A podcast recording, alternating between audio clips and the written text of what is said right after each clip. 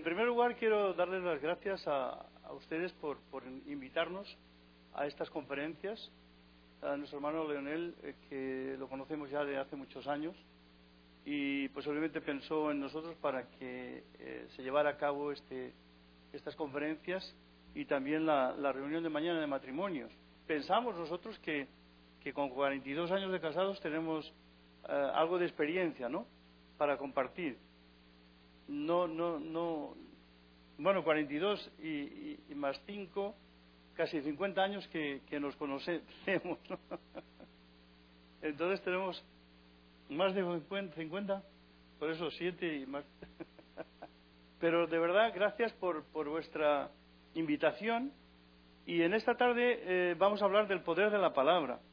El hermano ha hecho una lectura ahí en Hebreos y me gustaría que, que estuvierais ahí en la Biblia porque lo que vamos a hacer es un poquito una exégesis del versículo 12, Hebreos 12, porque tiene mucho que ver, el hermano estaba diciendo de que estoy dando clases en un instituto, aparte de la universidad, que estamos dando dos años de teología con distintas materias, hay un instituto con el que estoy trabajando donde estoy dando clases de violencia doméstica, el control de la ira y también de, adicciones, alcohol y drogas.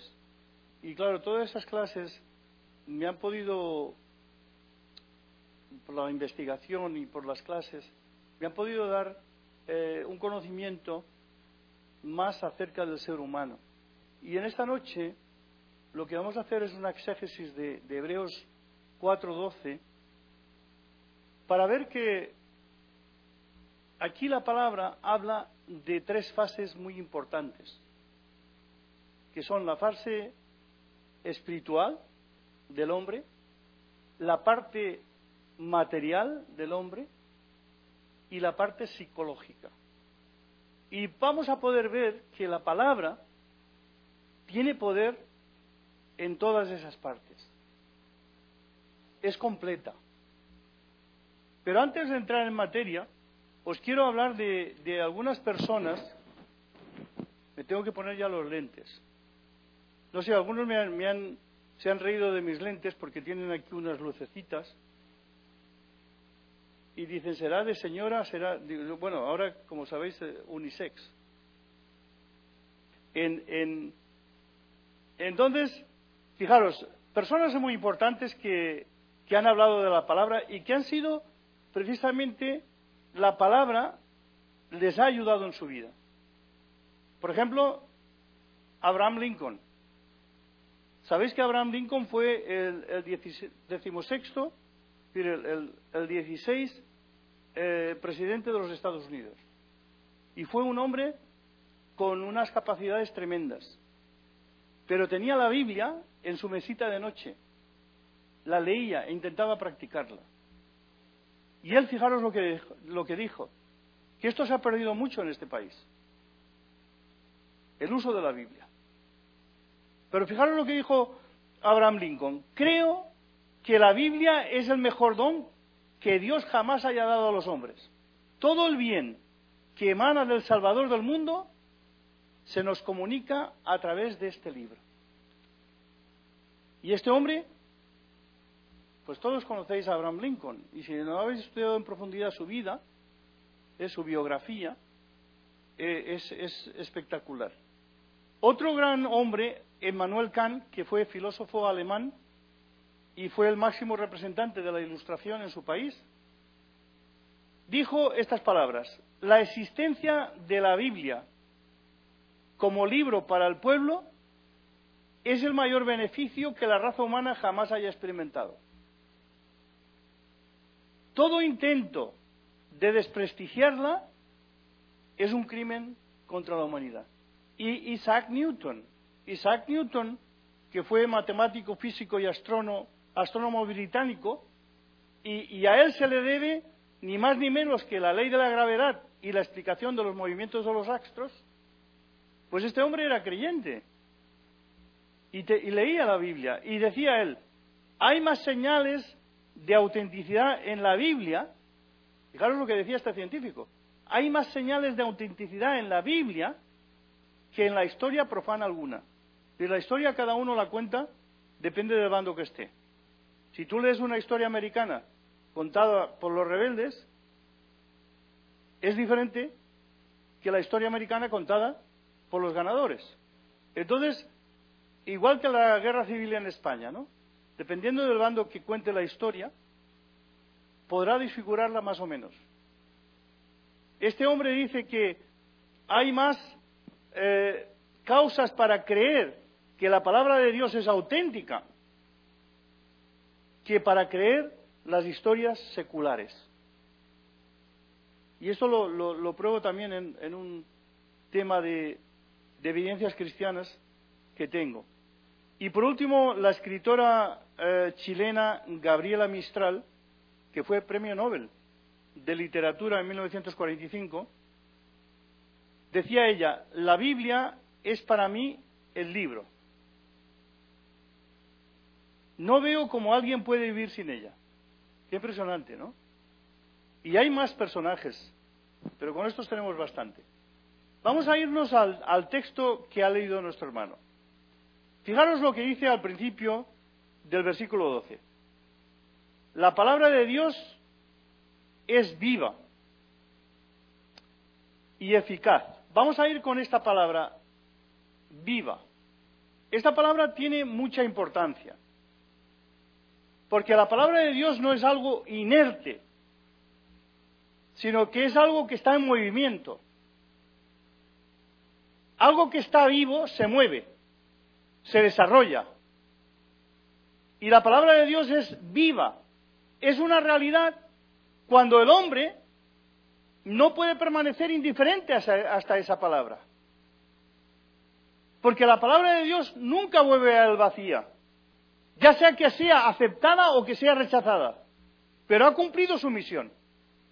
Por eso la palabra de Dios no es tinta sobre papel, no es lo que tenemos aquí solamente, va más allá de la escritura. Fijaros que, Jesús en Juan 6:63 dice, las palabras que yo os he hablado son espíritu y son vida.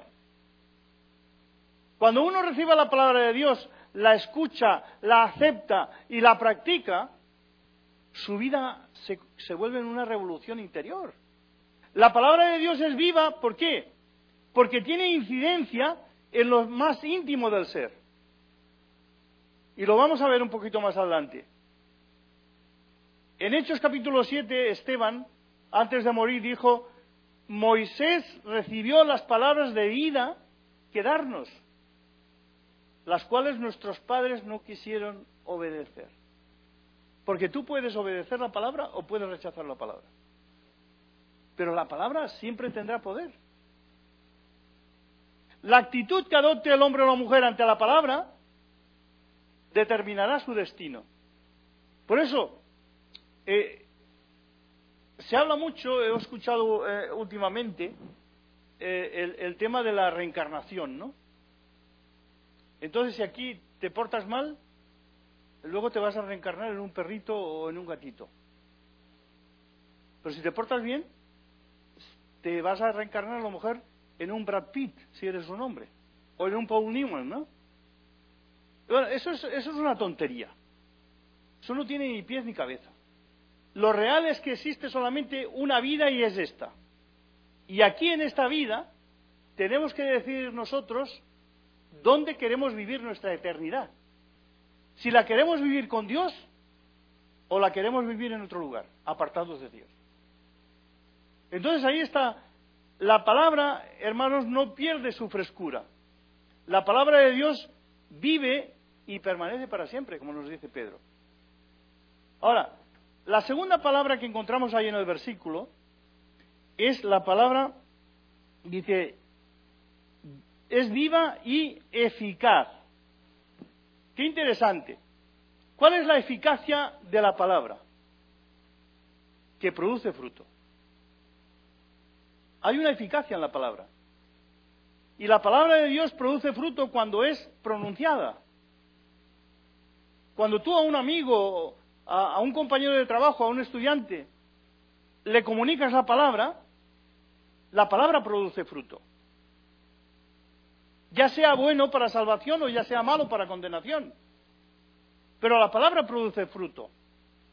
Ya el profeta Isaías nos dice, porque como desciende de los cielos la lluvia y la nieve, y no vuelve allá, sino que riega la tierra y la hace germinar y producir, y da semilla al que siembra y pan al que come, fijaros, así será mi palabra que sale de mi boca. No volverá a mí vacía, sino que hará lo que yo quiero y será prosperada en aquellos para la que le envié. La palabra siempre es eficaz. Si es rechazada o es aceptada, produce fruto. Y fijaros que esa palabra eficaz en el griego es la palabra energis, que ahí viene la palabra eh, española energía. Interesante. Energía, y aquí está traducida por eficacia. O puede ser traducida también por potencia o por poder. Pero la raíz es energía. La palabra de Dios tiene una energía que contagia, que llega. Es eficaz porque pone de manifiesto nuestra naturaleza y con su poder nos puede llevar a los pies de Cristo. Ahora, vamos siguiendo el texto. Dice que la palabra es más cortante que toda espada de dos filos y penetra hasta partir el alma y el espíritu. Bueno, aquí nos vamos a parar en esta frase.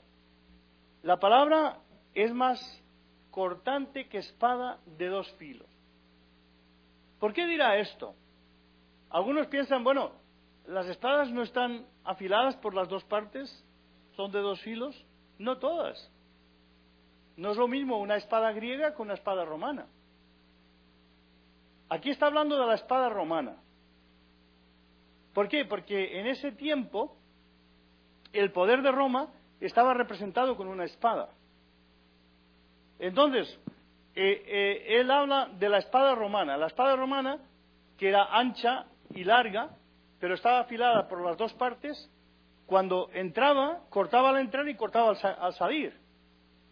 Entonces, habla de que la palabra de Dios es más cortante que espada de dos filos. Y fijaros la, parte aquí que es muy interesante, ¿no? Eh, dice que puede cortar las coyunturas, no, primeramente puede partir el alma y el espíritu. Muy importante esto, porque está hablando de la parte espiritual de la persona. Ahora, cuando Juan escribe a la iglesia en Pérgamo, dice que el que tiene, y está hablando ahí, del que tiene la espada de dos filos dice esto. Está hablando de Jesús, que está enviando el mensaje a Pérgamo.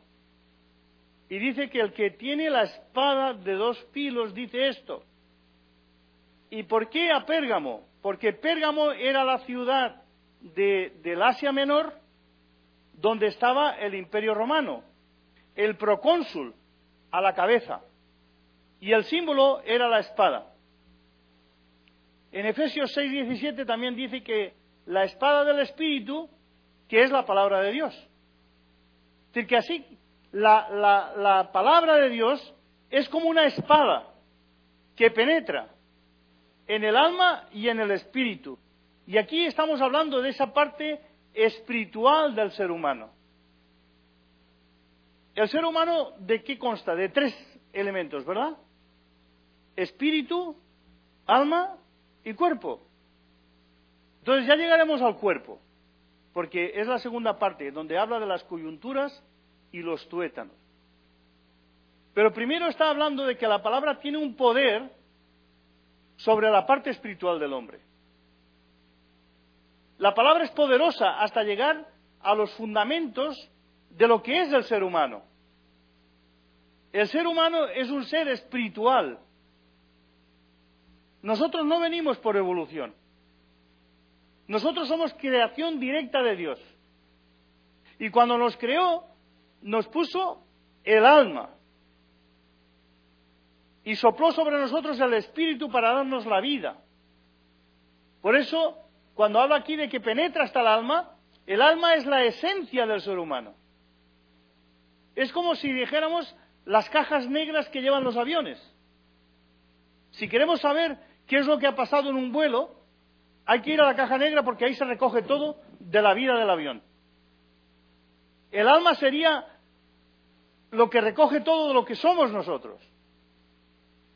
Y por eso el alma es la esencia del ser. Pero hasta ese fundamento, hasta ahí, hasta lo más profundo del ser humano, llega el poder de la palabra. Y ahí es donde tomamos conciencia nosotros en el alma de lo que somos. Y el Espíritu da el aliento de vida que procede de Dios y vuelve a Dios, como nos dice Eclesiastés. El polvo vuelve a la tierra como era y el Espíritu vuelve a Dios que lo dio.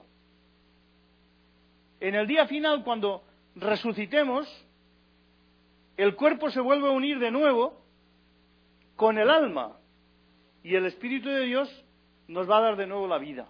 La palabra penetra en los elementos espirituales más íntimos del ser humano. Pero fijaros lo que dice, que parte también las coyunturas y los tuétanos. Y aquí estará hablando de la parte material de la persona. ¿Tiene la palabra de Dios poder sobre los elementos? Lo tiene. En Jeremías 23, 29 dice, no es mi palabra como fuego, dice Jehová, y como martillo que quebranta la piedra. En Génesis 15, Abraham pregunta a Dios, y esto es un punto de inflexión bien importante, en la vida de Abraham para saber si realmente Dios estaba con él y si realmente él iba a heredar la tierra que Dios le había prometido. Y entonces el Señor le dice, tráeme una becerra, una cabra, un carnero, una tórtola y un palomino, y ponlos sobre el altar. Y para darle prueba de que el que le estaba hablando era Dios, nos dice la palabra que el Señor, por el poder de su palabra, partió los animales por la mitad. El Dios invisible, hermanos, separa las partes esenciales de los cuerpos y de las cosas perfectamente en armonía. Es decir, que podemos ver el poder de la palabra no solamente en la parte íntima del ser humano, sino también en nuestro ser físico.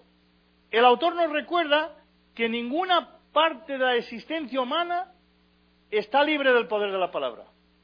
¿Cómo cruzó Moisés el mar? Por el poder de la palabra. La palabra dividió el mar y el pueblo de Israel cruza en seco.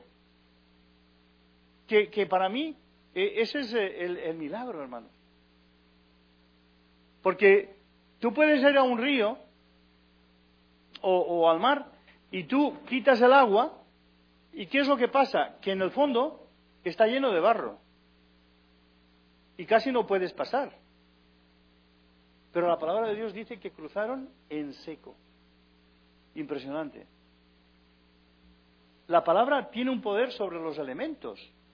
Cuando el pueblo de Josué, Josué cruza también en seco el Jordán.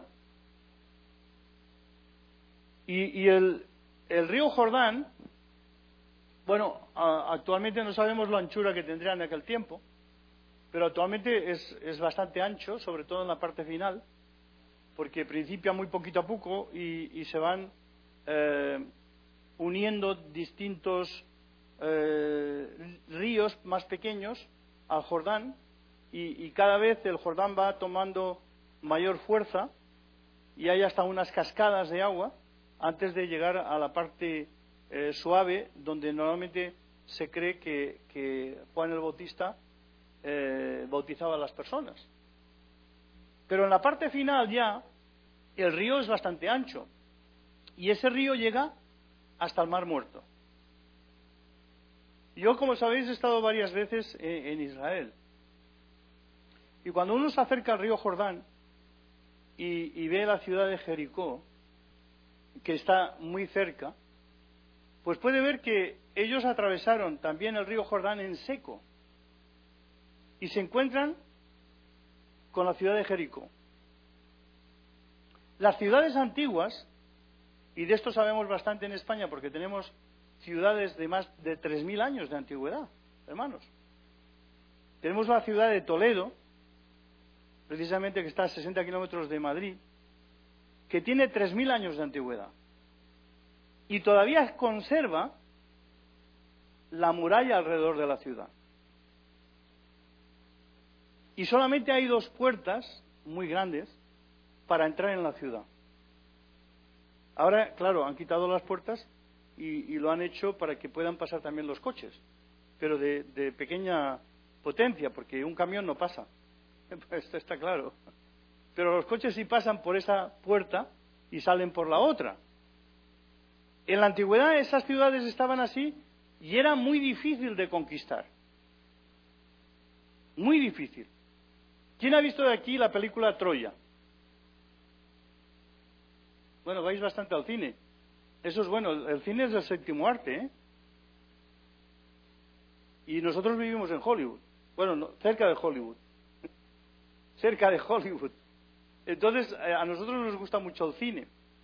¿Habéis visto Troya? Bueno, ¿sabéis cuántos años les costó a los griegos? Porque eso no sale en la película no dice el tiempo. ¿Cuánto tiempo les costó a los griegos conquistar la ciudad de Troya? Porque la ciudad de Troya, fijaros que, la película, los griegos les gusta mucho mezclar lo que es eh, sus eh, libros de filosofía y de historias con la historia real. Entonces, el hecho de Troya es real, es decir, la historia es real. Lo que pasa es que el personaje es simbólico. Entonces, cuando raptan a la princesa griega y se la llevan a Troya, que sabéis que Troya es mencionada en la Biblia, cuando se menciona la ciudad de Troas en el Nuevo Testamento, en los viajes de Pablo, que llega a Troas, bueno, esa es la antigua Troya. Y ahí en esa ciudad, cuando llegan allí los griegos, no hay forma de conquistar la ciudad. Hasta que alguien se le encendió la bombilla y dijo, ay, pues vamos a hacer una estrategia aquí. Vamos a hacer un caballo de madera, destruimos todos los barcos, ponemos el caballito de madera aquí como un regalo, dentro se meten unas personas, van a meter el caballo dentro de la ciudad y luego por la noche bajan de ahí y abren la puerta. Pero ¿sabéis cuánto tardaron para hacer eso? Ocho años. Y no pudieron conquistar la ciudad. Porque estaba amurallada. Ahora, eso es lo mismo con Jericó. La ciudad de Jericó se cree que es una de las más antiguas del mundo. Nueve mil años de antigüedad. Cuando Josué atraviesa el río y llegan allí, ¿cómo iban ellos, que no llevaban armas, que no eran gente de guerra, a conquistar una ciudad amurallada? Lo conquistaron, hermanos, por la fe en Dios y por el poder de la palabra. Vosotros hacer lo que yo os digo, dar una vuelta a la ciudad y marcharos. Y al día siguiente otra vuelta. Así hasta siete veces y el, último día le dais varias vueltas, vamos a tocar la trompeta y caerán los muros. Yo me imagino a los que estaban en Jericó diciendo, ¿pero qué hacen esta gente? No nos atacan, están dando vuelta a la ciudad y se van. Y al día siguiente lo mismo. Hermanos, pero por el poder de la palabra, los muros cayeron. Y es así que la palabra de Dios tiene poder sobre las cosas físicas. El poder de la palabra hizo que los muros de Jericó cayeran. Por ese mismo poder, también la palabra de Dios tiene el poder para que todos los elementos de nuestra vida se mantengan firmes. Y el poder de la palabra es la que nos da el aliento y la fuerza de seguir adelante. Pero dice aquí también, y esta es la parte psicológica, la segunda parte del versículo, que dice que discierne los pensamientos y las intenciones del corazón. Esta es la parte psicológica del hombre. El corazón, que es la palabra cardia, de ahí viene cardiología, corazón es la parte central de las acciones del ser, de donde proceden los motivos, las intenciones y los sentimientos. Por eso Jesús decía que de dentro del corazón del hombre salen los malos pensamientos. El poder de la palabra, hermanos, tiene el poder también de cambiar el rumbo de nuestra manera de pensar, de sentir y de hacer. Yo no creo, y, cuando damos las clases de, psicología eh, conductista, no, yo no creo que la persona, y mucha gente lo dice, bueno, es que yo soy así. Muy bien, tú eres así, pero puede ser diferente.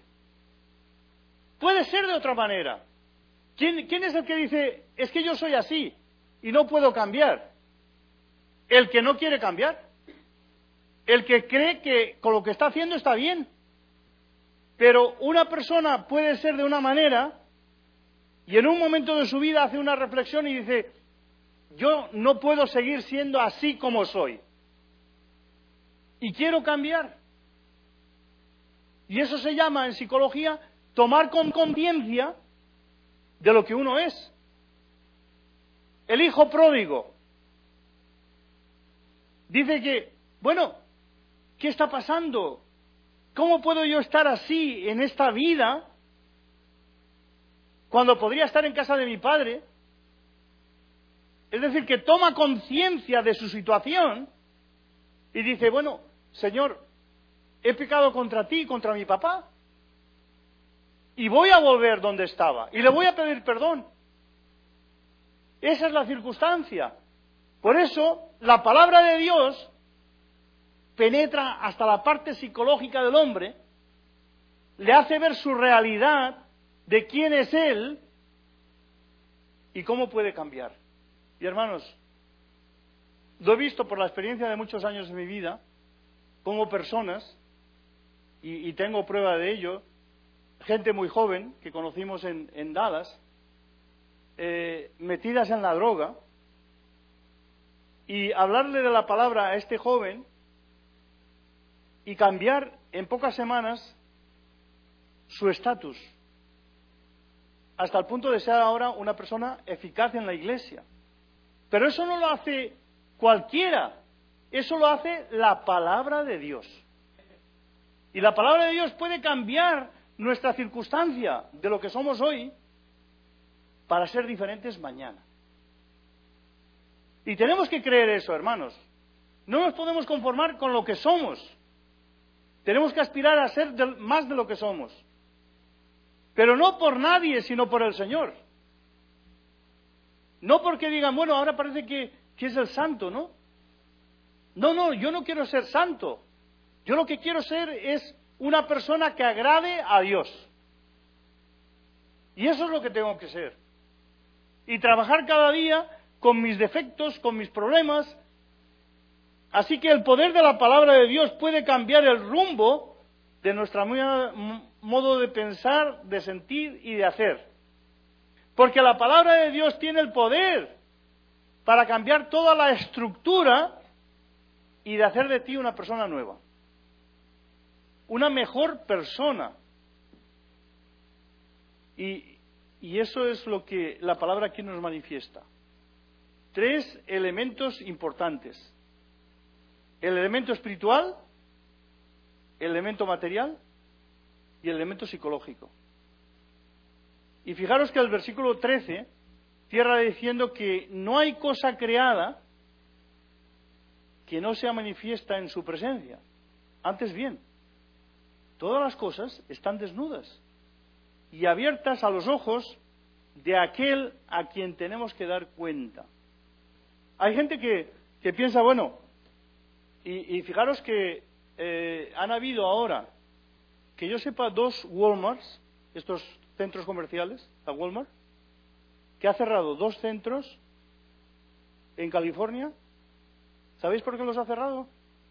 Porque el personal que trabajaba allí se llevaba más de lo que vendía. Se ha comprobado que en todos los centros comerciales los que más roban son los que, trabajadores. Y, uno entra en el centro comercial y dice, bueno, aquí en este pasillo no hay cámara. ¿Puedo yo? ¿Eh? Me lo llevo. Pero uno piensa que hay uno que lo ve. Hay un ojo en el cielo. Los ladrones dicen, bueno, esta noche que es más oscura, vamos a saltar el banco este o la tienda. Y siempre van en la oscuridad. Es difícil que el ladrón entre en un día claro, ¿no? Pero puede hacerlo. Sin embargo, siempre es en la noche, porque dicen, bueno, ¿verdad? Dice, y la palabra lo dice, vendrá como el ladrón en la noche. ¿Verdad el Señor? ¿Qué quiere decir? Que cuando nadie lo espere. Pero ahí está el tema, que Dios lo está mirando. Y esto es lo que no mm, acabamos de entender, que no son las cámaras, sino que es Dios mismo el que controla nuestra vida. Y Él sabe, cuando se te cae un pelito, bueno, a ti te quedan ya pocos por caerse, pero cuando se te cae un pelo, el Señor lo sabe.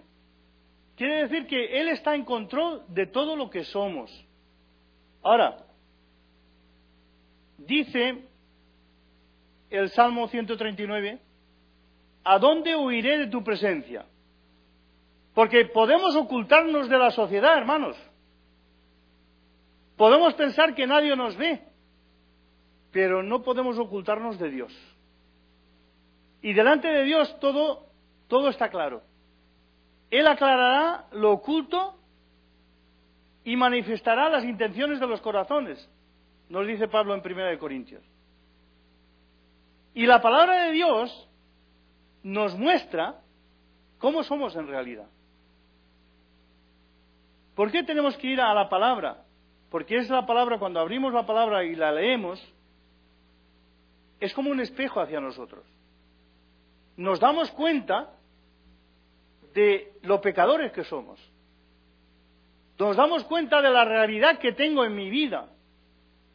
Es un espejo que al mirarla, al estudiarla, al leerla, me doy cuenta que necesito a Dios me doy cuenta que necesito de esta palabra. Así que es la palabra la que tiene el poder y la que me puede cambiar. Jerónimo, y estoy terminando, Jerónimo decía, ignorar las escrituras es ignorar al mismo Cristo. Si tú ignoras la palabra de Dios, estás ignorando a Cristo. Creer en Jesús es creer en la palabra. Porque sí, es verdad que hay libros seculares que nos hablan de Jesús. Pero si queremos saber el pensamiento de Jesús y lo que Jesús enseñaba, tenemos que ir a la palabra. Solo la Biblia nos habla del amor de Dios manifestado en Cristo. Por eso en esta noche, si tú todavía no tienes ese poder de la palabra en tu vida, hoy lo puedes tener. Porque Cristo es poder. Y nos va a dar la vida. Y la vida no la vida normal y corriente, la vida en alegría. Ahora, no hay que decir tampoco, hermanos, que, que ser cristiano es como un camino de rosas, que todo, todo se va a solucionar. No, los problemas los tenemos igual que los no cristianos. Pero cuando nosotros ponemos la esperanza en este libro, las montañas grandes se convierten en montañitas o en montes pequeños y los vamos a superar. Ojalá que en esta noche tú puedas todavía tener esa confianza en este libro, porque este libro es el que te da la, la vida y la vida eterna. Que el Señor os bendiga.